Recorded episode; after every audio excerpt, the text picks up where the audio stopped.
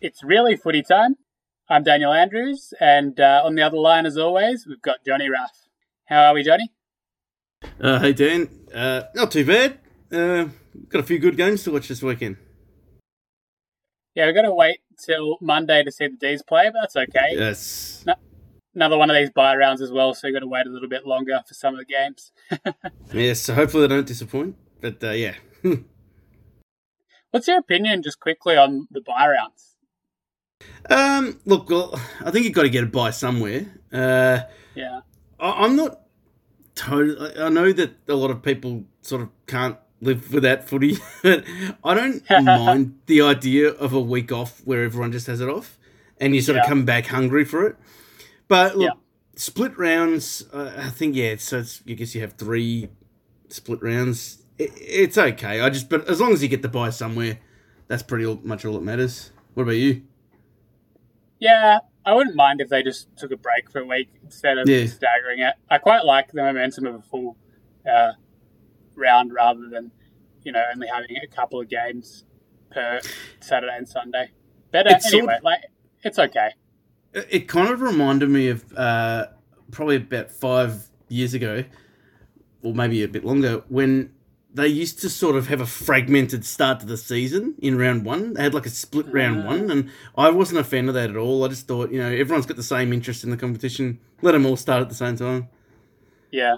Yeah. What I reckon they should do is basically you could give the teams as many buys as you want. You do the maths on it, but basically have two teams have a buy every week and just play eight games.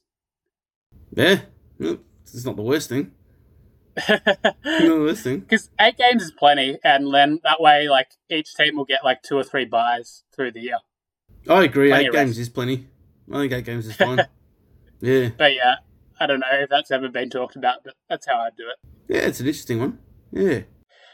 All right. So before we get into this week's version of uh, Raff's Reach and uh, Lock of the Week, have to mention what happened last week and uh, it wasn't a great start for us. Let's be honest. yeah. So uh, Carlton went down to the West Coast Eagles, even though they ended up actually being favourites in that game after West Coast lost a whole bunch of players. Yes. So, yeah, not a great one. It just all went wrong, didn't it? and then the lock of the week, we couldn't even get that away with a uh, high scoring Collingwood once holding on against Adelaide, who were very inaccurate. So, yeah, not a great start. No, but it's only up from here. I guess it just shows, like, as we always say, like, there's no such thing as a certainty in football. So, it's I'm sure you guys all know that, and uh, yes. hopefully, no one used that as betting advice. and, anyway, all right, let's go to Raff's Reach. What do we got for this week? Yeah, look, it's not the it's it's not an easy round to pick a roughie, uh, but as it stands, and you might think that I'm uh, copping out here. As it stands, we've currently got Port Adelaide one dollar eighty two and uh, Geelong two dollars. no, I'm not going for this one. I'm just joking.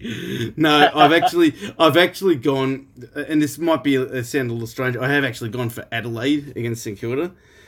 Um, so I don't. I've totally forgotten. I think where is this game being played? I think it is in uh, in Cairns. I think yeah.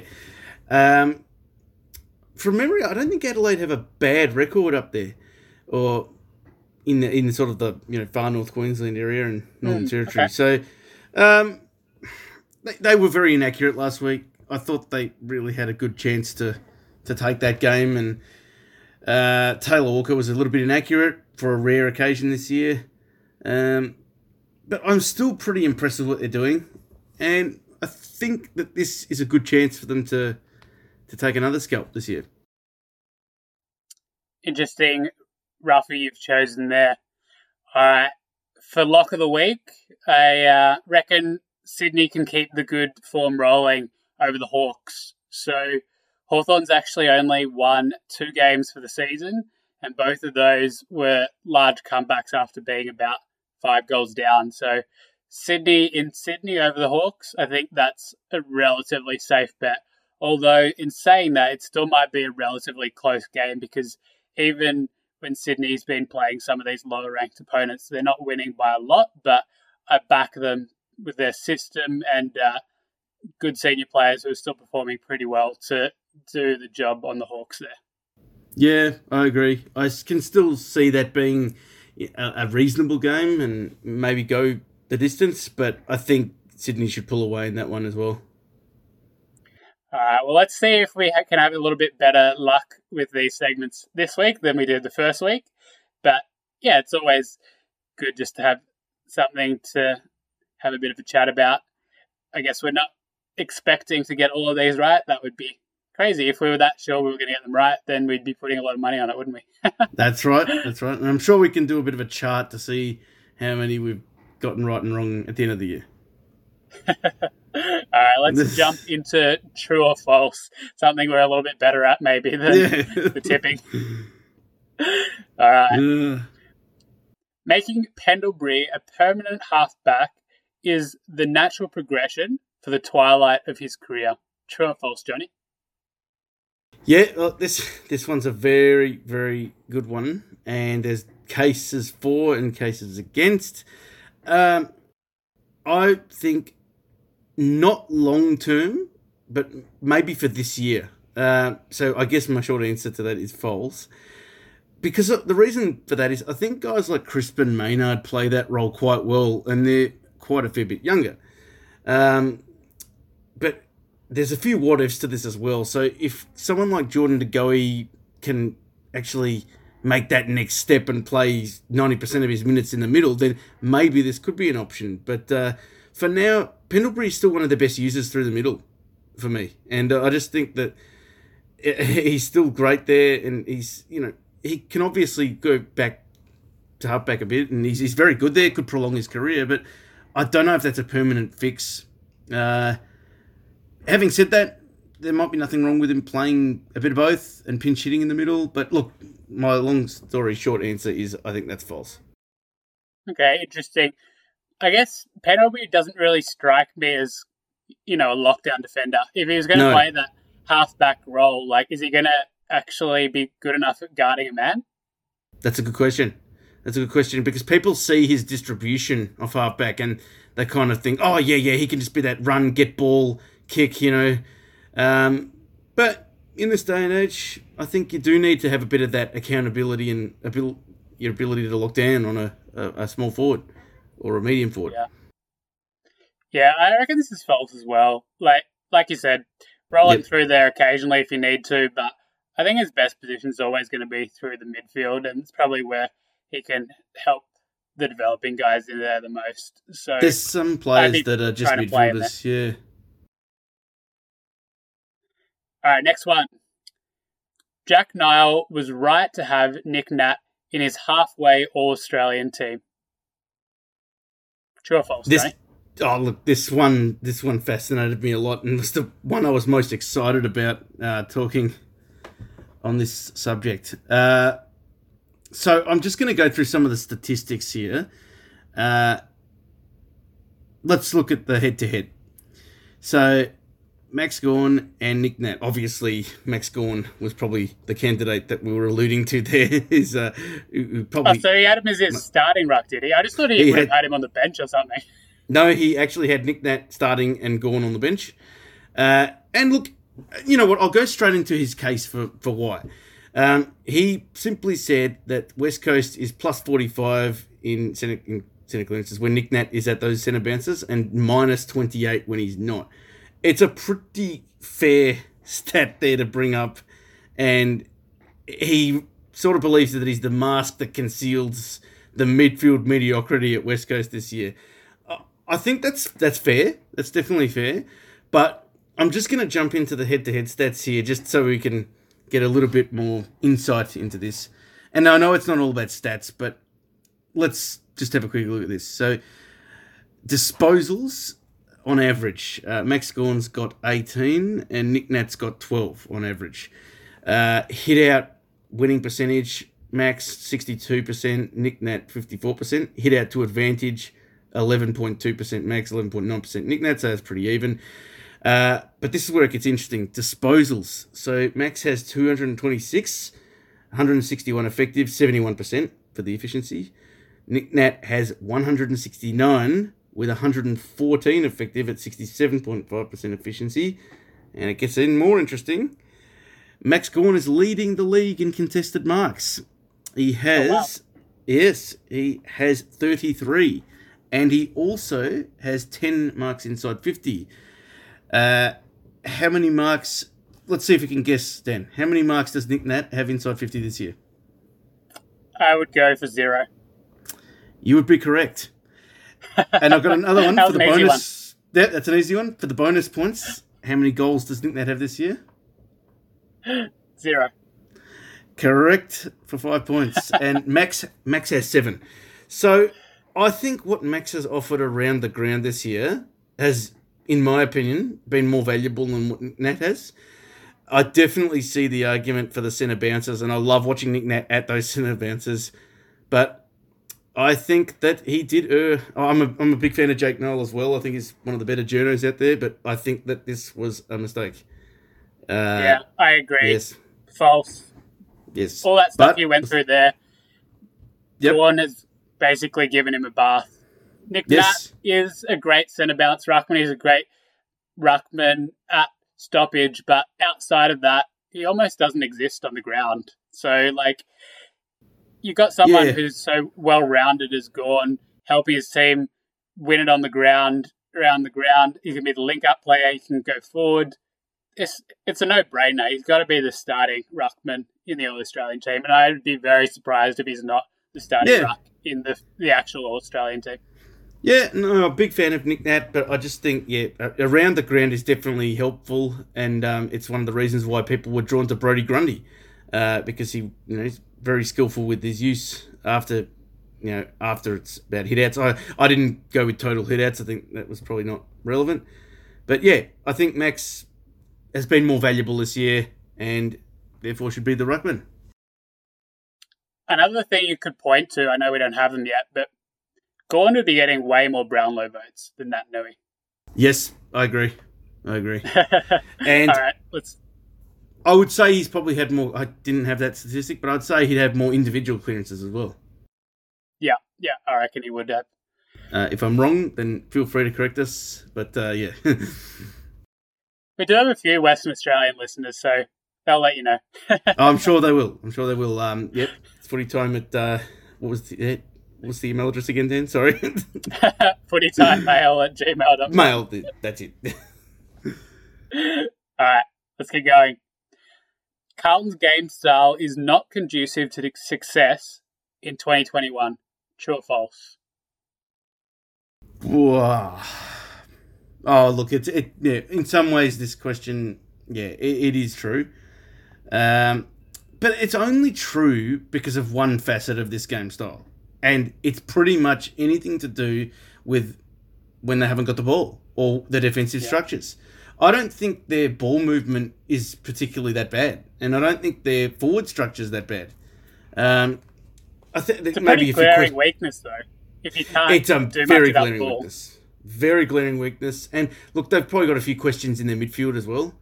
But yeah, look, you probably have to say true because some of this some of this stuff you see this year when it comes to these defensive errors, it's it's not just something that David King's picked out on Fox Footy or oh look at this, you know, no one else saw this, I've seen it. Um, it is literally like schoolyard stuff, Dan. It's it's quite pathetic. It's really and it has not improved. Um, you've just got you, you look at Melbourne, everyone's just calling out to each other, everyone's pointing and going, mark that space, do this, go over there. There's none of that with Carlton. There's the most basic mark sort of marking errors happening where guys just have no idea. They're looking around, they don't know what they're meant to be doing, and it's too late. You don't have that time. So, yeah, the answer to this is true, and uh, it's definitely not going to get them anywhere. So, what do you reckon? Is this more of a reflection on David Teague or the players, the fact that they're just so poor when they don't have the ball? Oh, look, I think it has to come back to the coaching. Um, look, this they may not that might have a few weaknesses in terms of, I guess, um, you know, small defenders, accountable defenders. They've got some good, um, you know, ball carriers out of defence, obviously, but uh, Weitering's had an All Australian season. I, I think there's the cattle is there. I think, and I think when it comes to structures and system, and that's got that's got to be coaching. I think this is a strange one, but uh, very strange. yeah. I guess they they've lost two times as many games as they've won, so it's clear that it's only going in one direction. And I think they just announced today that there's going to be a review into uh, what's going on at Carlton. So it'll be interesting to see whether Teague is able to survive that. Yeah, and look, he, seems like a very nice guy, and he was, he was very good at uniting that team when he came in, really getting him to play his, you know, to play for each other and play for him. So that very that was impressive. But um, you know, you, once again, you've got to question what's happening with these structures. What uh, what are they training over the summer? And some of the list moves as well. I mean, it, it just seems so. it seems so simple that it's not going to be a good idea to pay. Look, I'm not going to quote the exact number, but let's just say it was you know high, you know hundred thousands uh, for a guy who was going to play half back, and you know, like, yeah, I don't know. It's just. Well, they got two of them now because yeah. Williams is in the back line as well. well, exactly, Ex- exactly. but it's it just it's been a problem with Carlton for, for quite a while. Just their kinds of moves that they make in the trade period and and free agency. All right, last one to finish off today. St Kilda's current list build is capable of challenging for the top eight in 2022. And I'm going to preface this by saying their current percentage is 77.6. And uh, yeah, not a great year for the Saints. But what about 2022? Do we reckon this statement's true or false, Johnny? Wow, that's that's a yeah, that's an interesting one. Um, well, they were very impressive last year with, with what they were able to do, and they were very well coached. Um, there's a few factors here. I mean, who who is St Kilda's best midfielder right now? Well, it's obviously Jack Steele, right? You'd have to say it's Jack Steele. Um, who's the second best? That's a better question. yes. and this is this is the thing because you look at this list and it's it's not a young list anymore. It, it's it, this is kind of it. Like this is kind of where, like, do you go back to the well, or do you decide, no, nah, we might have to go backwards to go forwards? You know, get some more youth in again. Um, there's not a lot of trade bait there, really, to go out there and. Well, they've, they've brought in so many mature age players over the last couple of years, and like guys like are banged up. Yep. You know, Brad Hill, they're not getting anything out of him, and then no. there's a whole bunch of them who are either you know playing at the level they were at the previous clubs, or they're just not doing enough to, you know, get St Kilda playing the way they need to play to actually be competitive. So I don't it's, really know what you can do once you've gone no. down that path and it's just so obviously not working. And you said, you know, it worked so well in 2020. And yeah. it, it kind of did, but it almost seemed like that was as like far as gold. that group was actually going to take them. I, I unfortunately would have to agree. Um, and when was the last player that came to St Kilda? Like, when was the like? How many players can you name that have come to St Kilda and gotten better apart from Jack Steele? It, it, yeah, yeah. Well, I guess in 2020, a lot of people were talking about Zak Jones and yeah, uh, a few of the other guys who were actually performing really well, but I guess it's the danger when you bring in that many mature age players. You kind of you're trading out something to get them to begin with, but you're also putting games into these guys that you're not putting into younger guys in your list or guys that you would have been getting in. So if it doesn't work, then it can backfire really quickly. Yeah, and I find their midfield just has a lot of one-paced players. Uh, yeah, it's yeah, not really damaging. Uh, great workhorses, but but I guess that's where you know Zak Jones is, is a bit different. But um, Yeah, I, I don't know. They're just sort of a nearly team, uh, I think. And yeah, so yeah, I guess you're sort of going false here. You wouldn't yeah, expect them to spike. No, I wouldn't expect it. Um, I would sort of see them, yeah, maybe between 9th and twelfth. It will be interesting to see what they do in the off season. Whether they do try and get another couple of players in. I'm not even sure that many players would want to go there now. but you know, are they going to keep trying to do this, or are they going to realize that okay, no, we may actually need to draft another couple of youngsters to complement what yep. we've got. And then there's question marks over some of these youngsters that they have. I mean, I'm I was going to ask actually, do you think that there's just way too much discussion around Max King at the moment? Like, I mean, it's worth it's worthwhile conversations and that, but is he possibly going to have just way too much pressure put on his shoulders?